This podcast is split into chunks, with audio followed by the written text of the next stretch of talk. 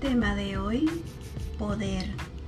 La palabra se encuentra en 2 de Tesalonicenses capítulo 1 versículo 11.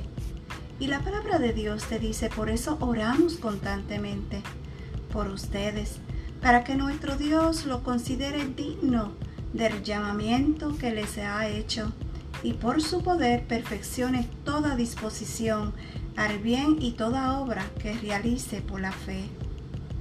La fe te da el deseo y el poder para hacer cosas que nunca antes soñaste intentar. Servir comida a los desamparados, dirigir un estudio bíblico, orar por una compañera de trabajo enferma, dar testimonio público en la iglesia, perdonar a alguien que te traicionó.